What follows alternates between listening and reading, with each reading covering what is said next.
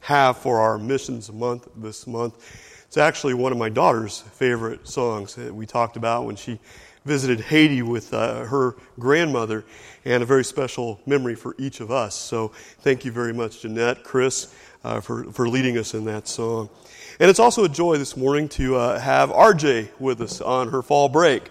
I didn't mention that as part of the prayer time, but anytime I see her smile here, it's just a joy to have that family together. So if you see her this morning, welcome her home for the, this break. Well, once again, uh, David has said it, but let me welcome you here this morning. And I hope that you're enjoying the cooler weather. Who would have guessed last weekend we'd be close to 70 and to this week we'd be in the 30s? Uh, I find that the cold weather, uh, it invites many of it, us to rest, relax, uh, even to recuperate a little bit in our life. And, and I think this is an exciting time of the year for us as a church because this is a time when people are or should be settled in from all the activities that took place in the summer and we're already starting to turn our hearts towards Thanksgiving and Christmas and uh, trips as a family. Schools have reengaged. They've gone through their first rounds of testing. And from October to December, I feel a lot of people, they get interested about faith and they discover Jesus in those months. And so that's always exciting to me. And what I want to do today is I want to launch a new series. Uh, this is a request of the eldership and of the missions team. We're going to call this People Need the Lord. And we've broken it down into three steps pray, give, and go. And basically, what we're doing is we're addressing the question what would our world look like if we unleashed the power of prayer, compassion, and community upon it? How would our lives change?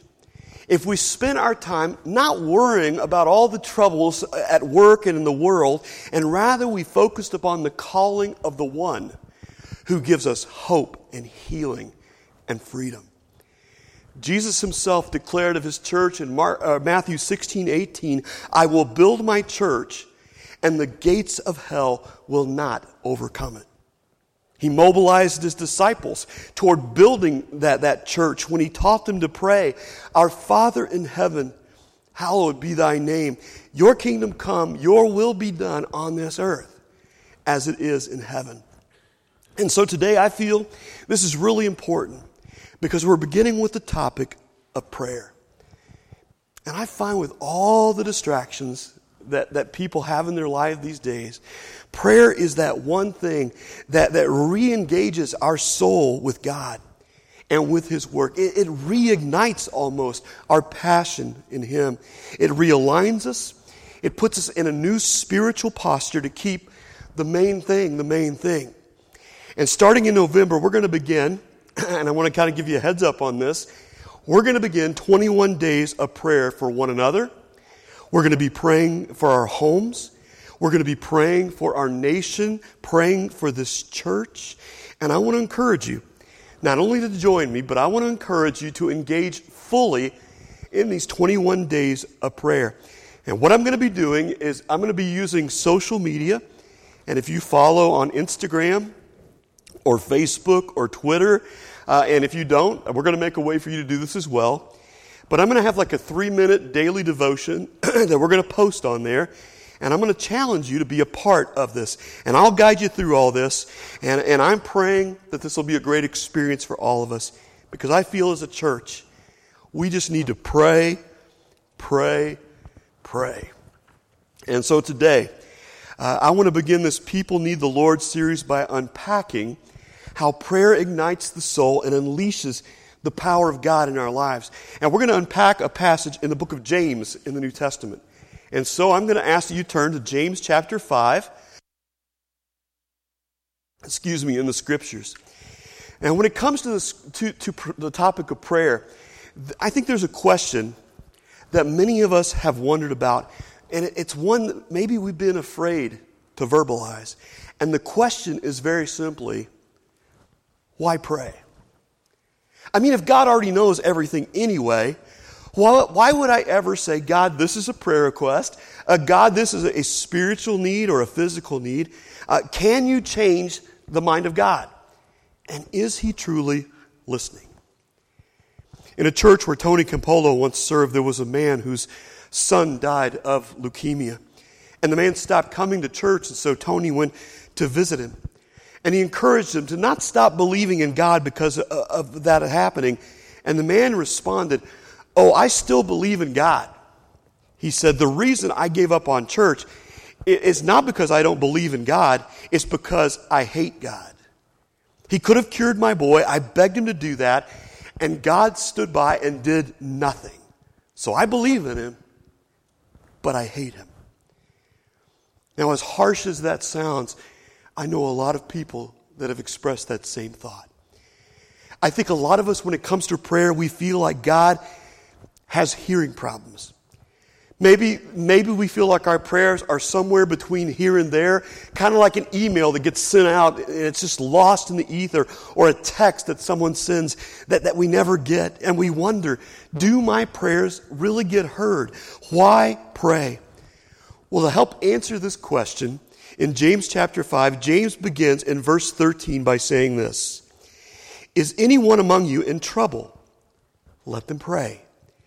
Well, why pray? For one thing, we pray because, folks, we're in trouble. The psalmist said this in Psalm 9 9 The Lord is a refuge for the oppressed, He is a stronghold in the times of trouble. When I think of missions, and when I think of Christians around the world, when I think of us, you know, I think of Paul's words in 2 Corinthians 1 8 when he said, We don't want you to be uninformed, brothers and sisters, about the troubles that we experienced in the province of Asia. We were under great pressure, far beyond our ability to endure, so that we despaired of life itself. And he goes on to talk about how he coveted the prayers of the church through all those difficult times. You see, the heart of missions and partnering in missions is the fact that we need to be in prayer for those involved in the field of missions. And as a good soldier of Christ, he invited the Roman believers, saying this I urge you, brothers and sisters, by our Lord Jesus Christ and by the love of the Spirit, to join me in my struggle by praying to God for me. Anybody here this morning in trouble? You ever have relationship trouble? Maybe marriage trouble, trouble with your health, trouble with your kids, trouble with the in laws? Okay? Uh, you ever have financial trouble, emotional trouble, whatever kind of troubles, do you ever have trouble in your life? Well, of course you do. And I think one of the reasons is the Gallup poll did a study that said nine out of ten Americans claim that they pray. Now, I think that's a little high. But four out of five say they pray daily. And if that's true, then I look for the effect of that. If they truly are praying, where's the effect? And if we can just be honest, trouble is the number one reason that most of us pray. In fact, the word prayer, it comes from the Latin word precarious, from which we get the word precarious and predicament. So when life is on the edge, when life gets precarious, we pray. When we find ourselves between a rock and a hard place, we pray. We pray for answers on the test that we're taking at school. We pray when a routine physical exam with the doctor turns out to be our worst medical nightmare. We pray when after trying and trying and trying, we finally become pregnant, but then there's a miscarriage. We pray when the adoption, the promotion, or the deal falls through at the last minute. When we take a, a, a flight, we pray when that plane hits unexpected turbulence. You ever done that? You're in the plane and it kind of drops 10 feet all at once and your stomach's up here, but your behind is in the seat down here, you know, or it pitches left and right. And if you look around the plane, suddenly, even if it's a plane full of atheists, they're doing this bit. Their heads down and, and they're starting to pray. There's no atheist at that moment. Even they are saying the name of Jesus out loud. I remember one Thursday evening. I was working at the church office, and Cheryl uh, was between work and home. Uh, she'd gotten home, and even though I was in deep study, the phone rang, and I could see from the caller ID that it was her. So I picked it up and I said, Hey, kiddo, what's up? And I could tell right away from the panic in her voice uh, that I had never heard before. Uh, she said, It's me. I'm in the garage, and my stomach, uh, there's something wrong. I, I said, What's going on? Well, she goes, It's just my chest, my stomach, it hurts. And I'm telling you, I ran out of my office so fast. I mean, there were notes flying everywhere. I went down 15 steps in two bounds. Opened the car door, got in, put the key in the ignition, slammed the door, and slammed on the gas in one solid move, okay? And I sped home and we got in the car and we went as fast as we could then to Riverside Hospital in Noblesville, Indiana. And we didn't know. Is it a gallbladder? Is it appendicitis or what? But the whole time I was just praying, God help. God, God help her. And although we never did figure out what happened that day, um, they gave her kind of a cocktail of medications, and after a few hours, uh, she was good enough to go home. But in the midst of it all, the, the only thing I could do was pray. And, and as a spouse, or if you have children that have been ill, you know how helpless you feel sometimes when prayer is all you can do. And what James is saying is, friends, when you're in trouble, your Heavenly Father, He wants you to pray. I mean, when my girls are hurting or they're in trouble, I want them to come to me, right?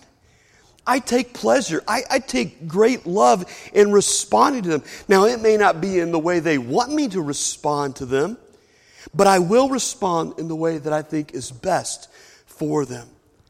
And so you and I, we need at times as we come to God, don't, don't say there's no use in asking. God's going to do what God wants to do anyway. He's already got his mind made up. No, he wants to hear from you. Sometimes we get this picture of God as though he's, he's inflexible, that God isn't caring, that he's stubborn and set in his ways like an old man who's just set and he's stopped up his ears and he's heard our request so many times that he's grown weary of listening to us anymore. But, friends, I want you to know there, there's this incredible picture of God in Revelation, the eighth chapter. It's this glorious scene of heaven, and there's lightning and thunder rumbling through heaven, and the angels and the saints are gathered around the throne of God, and they're shouting praises back and forth, and suddenly all of heaven grows silent. You know why? It's because the prayers of the saints are rising to God before the throne. It all grows silent because of your prayers and my prayers to our Heavenly Father. That is so cool. All of heaven stops when we pray, and God listens. And He acts upon our prayers. Is any one of you in trouble? James says, let them pray. Secondly, why do we pray? Well, we pray because we're grateful. Back to James 5:13. The latter half of that verse says, "Is anyone happy? Well, let them sing songs of praise." One of the perils of being a preacher is wearing uh, this cordless microphone. There are times that I forget this is on, and, and there was one day I was just sitting down in the third row during the worship service, uh, and, and I was singing during the worship time. Let me clarify for you. I was actually making a joyful noise to the Lord during worship time. And the usual guys weren't working back in the sound booth. So this would never happen with Roger, to be honest. Uh, but I didn't know that the, the microphone had been left on. And sometimes I like to sing the harmony to songs, or what I think is close to it. Sometimes I like to sing the melody. Sometimes, you know, I like to do a mashup. And, and so that day we were singing, How Great Thou Art. Then sings my soul. And then I, I'd heard this, um, oh, what was the group's name? Anthem Lights. They'd done this mashup with It Is Well With My Soul. And so I started singing It Is Well With My Soul kind of underneath the, the, the lines of How Great Thou Art. And I didn't realize as David was up here leading worship, you were looking at him, but you were listening to me sing a completely different song. So anytime you want to blame uh, the music messing up, just, just blame me for it, okay? But, but I have to tell you, I wasn't embarrassed when people heard me singing out loud. Because I want you to know you've got a preacher that is grateful. I am so thankful for God and what He's doing in my life. I am so thankful that He gave His one and only Son for me. I am so thankful that He made me, thankful that He continues to, to, guide me day by day. I am so thankful He gave me His beautiful scripture to live in and to teach. I am so thankful that God gave me a wife and daughters and, and a family. I am so thankful for the promise of, of heaven. And I love to sing and praise God for those things. Paul said in Philippians 1 4, in all my prayers for all of you, he said, I always pray with joy. When's the last time you prayed with great joy? I am so grateful, and I don't want to grow up to be a bitter, grumbling, old, ungrateful man someday. I want to live with gratitude before the Lord, and I want to be the psalmist that sings to the Lord a new song. Amen? Don't you want that for your life? What are you thankful to God for? Social critic Robert Hughes wrote a very uh, instrumental critique of American society a few years ago. And he gave his book a, what I think is an interesting title. It was called The Culture of Complaint. He said, We live in a society where we feel entitled to all sorts of things. And when those desires don't get met that we think we're entitled to, we think we're victims. And so he writes, we are a culture of complaint and we can start griping. We can start complaining and we can start grumbling uh, it, it, so fast, he said. And we always clarify. I am so thankful, but it's a pretty good job. But, well, I, they're pretty nice kids most of the time, but he's a pretty good husband, but, or, or you know, it's a pretty good church, but, and, and friends, that kind of ingratitude, that kind of complaining, it makes our hearts grow smaller and harder and colder day after day until that can lower the temperature in your home. It can lower the temperature in the workplace. It can lower the temperature in this place. And if we fail to pray for those that are serving the Lord here and around the world, it can lower the temperature in their ministries. You see, ingratitude leads to a culture of discontent and judgmentalism and unsatisfied people. You know, one of the things that has always amazed me about the Apostle Paul in the Bible is that no matter what he went through, no matter what his circumstances were in life, the misunderstandings, the stoning, the prisons, the beatings, the shipwrecks, the enduring of whatever the thorn in his flesh was, he always maintained a heart of thankfulness. And so he said in 1 Thessalonians 5 16 through 18, Rejoice always and pray continually. Give thanks in all circumstances, for this is God's will for you in Christ Jesus. And I want you to notice it said, Give thanks in all circumstances, not for all circumstances. You see, that's not what he's saying. You don't always give thanks for bad things. You don't give thanks for a car accident. You don't give thanks for illnesses or, or give thanks for cancer or tough times or unemployment.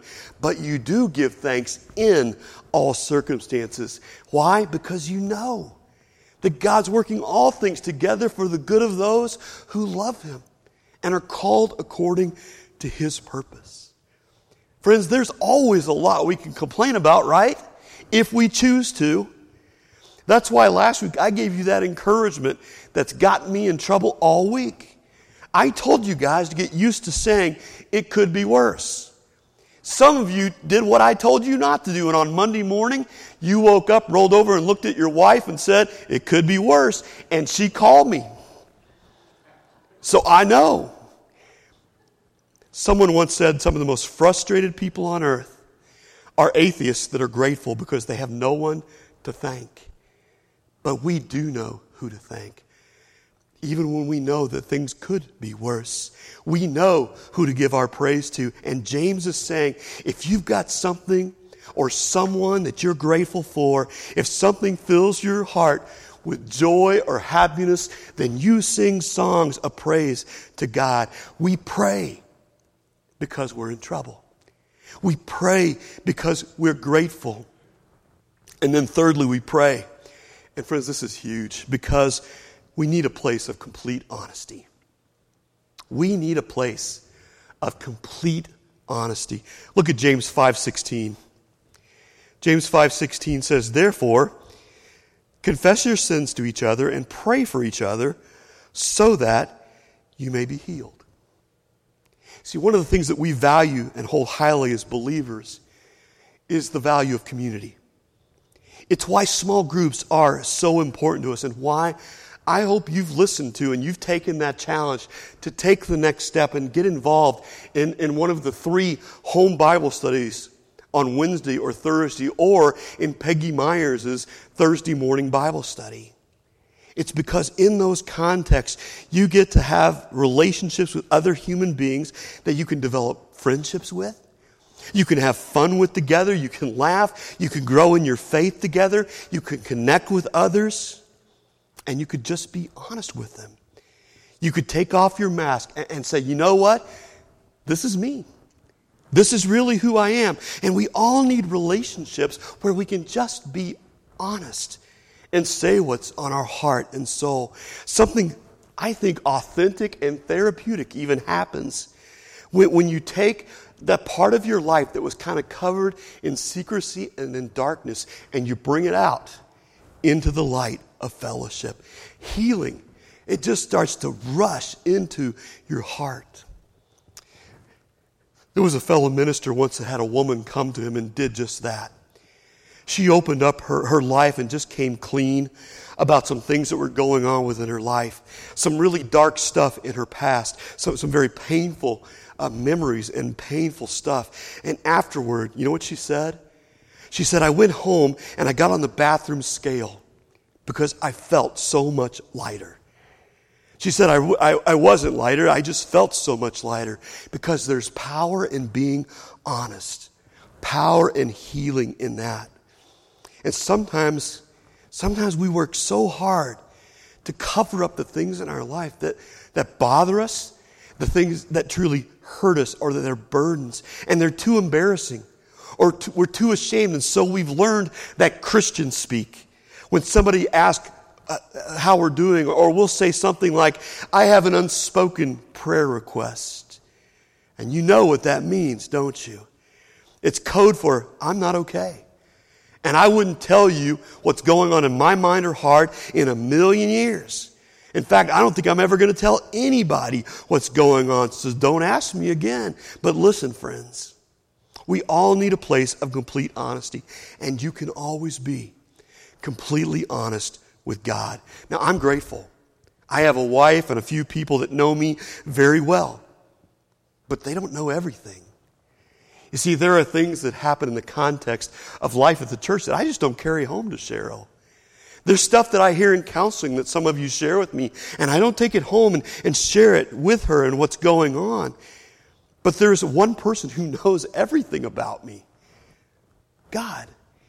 He sees everything down inside that I wrestle with, and He knows me inside out. He, he knows the blackest crevasses of my soul. He knows the darkest secrets, and I can go to Him and I can just be completely honest and say, God, this is who I really am. You ever been in a, in a worship service or at something that, that's kind of faith oriented? And somebody gets up and they go on one of those prayer journeys without you? You know, they pray a prayer like, Oh, great Jehovah God, I have come sipping from the chalice of your unmerited justification through the designated propitiation of your redeeming Son. And the pilgrimage of my sanctification, I willingly submit to your providential and experiential deference of grace inherent to all your saints. And at the end of it, you're saying, Huh? what? I mean, what in the world are, are you saying? And you could pretty much summarize. They really weren't praying to God as much as they were trying to impress you with their vocabulary. That's why Jesus said prayer. It's not one of those street corner performances like the religious people do. He said in Matthew 6 6 these words, But when you pray, go into your room Close the door and pray to your Father who's unseen. And then your Father who sees what is done in secret will reward you alone. Just you and God. And this is one of those things that Disney actually got right in the song that, that was in Camp Rock, if those of you that actually saw that, uh, that said, God, you're the voice I hear inside my head. You're the reason that I'm singing. I need to find you. I gotta find you. You're the missing piece I need, the song inside of me. I need to find you. This is real. God. This is me. I'm exactly where I'm supposed to be. Gonna let your light shine on me because in you I found who I am. There's no way to hold it in. No more hiding who I want to be. This is me. Never thought you'd hear a Disney song quoted from the pulpit, did you? Well, King David said this in 1 Chronicles 29 17. I know, my God, that you test the heart and you are pleased with integrity. So Psalm 139, 23, and 24, it, it, it challenges us this way in the message paraphrase. Investigate my life, O God. Find out everything about me. Cross examine and test me. Get a clear picture of what I'm about. See for yourself whether I've done anything wrong, and then guide me on the road to eternal life. I want to be real with God. You know, I have found that, that trying to keep stuff from God in the conversation I have with Him, trying to hide stuff from God or, or fool Him and fake Him out, it's not only futile because He already knows, but it hinders my relationship with Him. And it short circuits His blessing in the lives of people that I pray for. So, even in this month of a missions focus, if you're praying for the work of eyes or, or Butler Springs or Kosovo, and you're not being real with God, if you're not being honest with Him, you can't expect your prayers for them to be heard until you deal with your relationship to God first. I pray because I need somebody that I can go to with that safety deposit box of my guilt and shame and just let Him open it up and let Him see what's in there. You see, when I was a kid, we used to sing a hymn, and some of you probably grew up singing this hymn too, that very simply says, What a friend we have in Jesus. All our sins and griefs to bear. What a privilege to carry everything to God in prayer. Oh, what peace we often forfeit. Oh, what needless pain we bear, all because we do not carry everything to God in prayer. Think about that. Everything. Our deepest wounds. Everything. My deepest secrets. Everything. Everything includes my doubts, my fears, my complaints, my worries, and I can be myself and take them to God in absolute confidence, knowing that He loves even the failure of a miserable human being like me. What a friend we have in Jesus. Why pray? Because we're in trouble. Why pray? Because we're grateful. Why pray? Because we all need a place of complete honesty. And make sure you remember this last one. Why pray?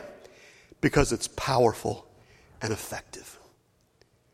See, James 5:16 continues and says this: The prayer of a righteous person is powerful and effective the prayer of a righteous person. And maybe you're sitting there saying, well, Bill, that counts me out. I am not a righteous person by any stretch. But you know, the only one who is righteous is the one who's made righteous by the righteous one, Jesus Christ. The prayer of a righteous person is the prayer of a man or woman who are made right by, through, and because of Jesus Christ. And that is powerful and effective. And then James goes on to give the illustration of someone who prayed powerful and effective prayers, and his name was Elijah. And it says in verse 17 Elijah was a human being, even as we are. He prayed earnestly that it would not rain, and it did not rain on the land for three and a half years. Again, he prayed, and the heavens gave rain, and the earth produced its crops. I mean, just a guy who prayed powerful and effective prayers. Now, Elijah's life, if you know anything about it, was a life filled with miraculous events. In one account, Elijah raised a widow's son from the dead. In another well known event, he calls down fire from heaven to distinguish God from all the, these prophets and priestesses of Baal and Ashtoreth. On another occasion, God, he speaks to Elijah on a mountainside in a gentle whisper. And in one of the big kahuna of all miracles in the Bible, we're told that Elijah never died. But God sent a chariot of fire to pick him up and transport him to heaven. But out of all of those things, James focuses on the prayers of Elijah. The nation had gone astray and had been worshiping other gods. And so, to punish them and to get their attention, God withheld the rain at Elijah's prayer for three and a half years. And after he finally got their attention, Elijah prayed for rain, and the rain started falling. And the earth produced its crops. I mean, add all that together you got a pretty impressive resume, don't you? And you might think, you know, wow. I mean, Elijah, he must be really something special to perform all those miracles. But, friends, James is quick to point out that Elijah was a human being even as we are. When I read through scriptures of the acts of God in the Bible, I see the confidence of men like the Apostle Paul who said in Philippians 1:19, "I know it's through your prayers and God's provision of the Spirit of Jesus Christ that what has happened for me, it will turn out for my deliverance." In Acts 12:5, we're told Peter was kept in prison, but the church was earnestly praying to God for him. And as the church is praying, God moves. Goes on to say Peter was sleeping between two soldiers, bound in chains with sentries placed at the entrance. Suddenly, an angel of the Lord appeared, and light shone in the cell. And he struck Peter on the side, and he woke him up. Quick, get up, he said. And the chains fell off of Peter's wrists. You see, when God's people pray, chains fall off. When God's people pray powerful and effective prayers, walls come down. Believers are delivered by the power of God. And I think when we hear the stories of God performing miracles like that in Scripture, we think, well, they're just special. They're exceptional people with an elite class of faith. And we conclude that power is not available to me. But James says, no. Powerful prayer is available to all who follow and serve God, not just for the elite few. So, friends, as we close this morning, if you're facing some kind of spiritual drought in your life and you just need the rain to start falling, I want to challenge you pray earnestly. For the prayers of a righteous person made righteous by Jesus Christ are powerful and effective. It was several years ago, as he was conducting a worship service, that an evangelist had a sense that he should pray for someone in special need of healing. Among several people who, who came forward at the end of the service uh, and received prayer was a man who was dying of cancer.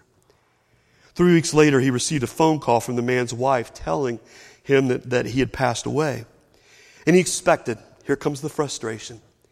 Here comes the fury of this wife telling me that, that prayer is neither powerful nor effective. But here's what she said. When my husband and I walked into that church on Sunday, he was angry with God. He had cancer and he knew he was going to be dead soon. And he hated God for letting it happen. He wanted to see his grandchildren grow up more than anything. At night, he would lie in bed and he would curse God, and it was horrible. And the angrier he got towards God, the meaner he was to everyone around him, including me. She said it was unbearable to be in the same room with him. His nastiness, it just kept getting worse and worse and worse. But she said, then you laid hands on him Sunday morning and you prayed for him.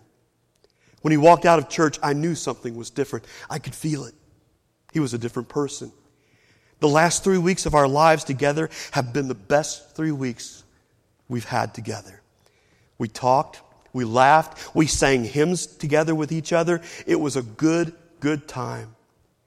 And she paused and then added, He wasn't cured, but he was healed.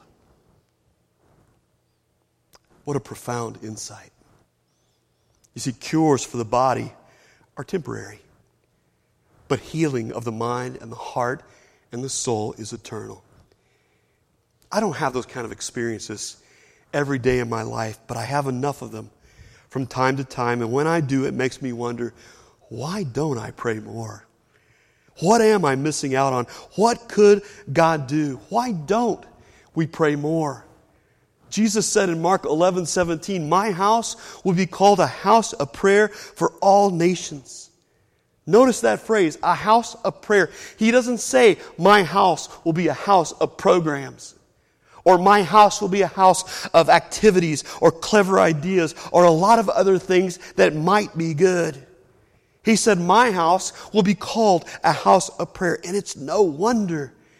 Because, friends, when we put ourselves in the stream, in the flow of God's amazing grace and power, amazing things happen.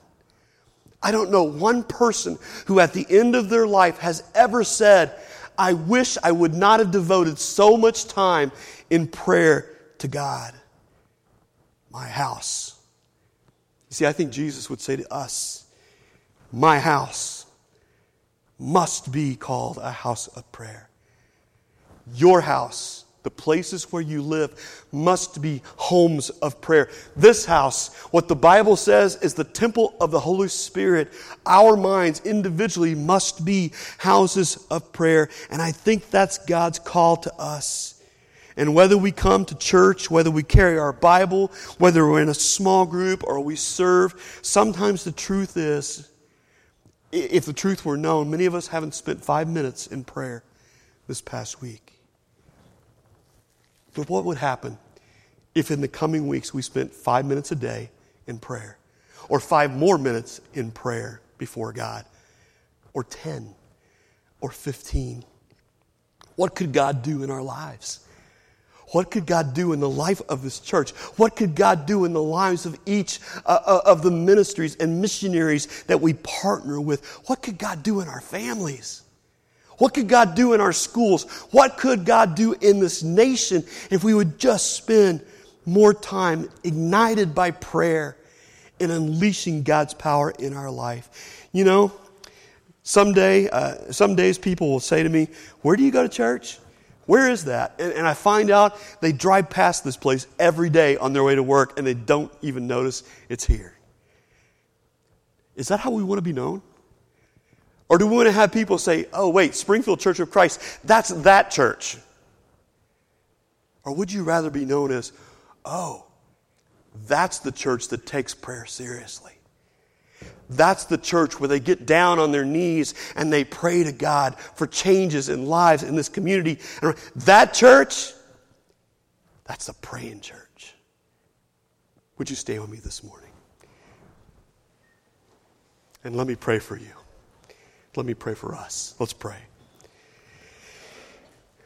Heavenly Father, this is not truly about our reputation. We want to be known. I mean, be honest. We want to be known as a church of prayer.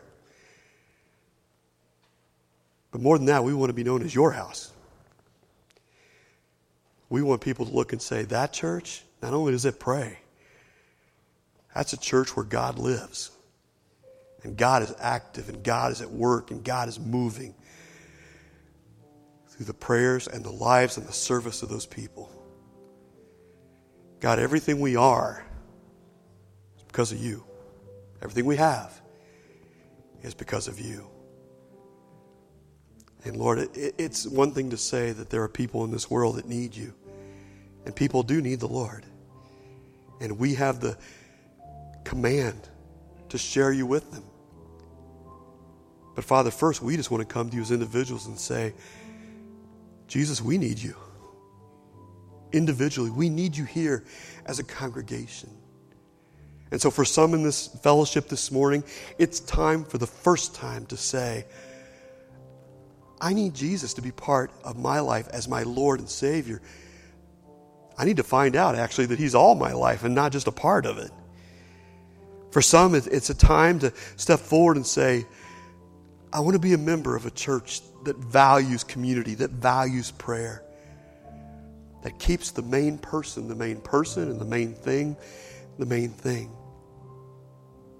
Father, let this be a place where we pray, give, and go. But we do it all for your honor, for your glory, and for your kingdom. And so, Holy Spirit, if there's something you need to do in my heart or in the heart of anyone here today,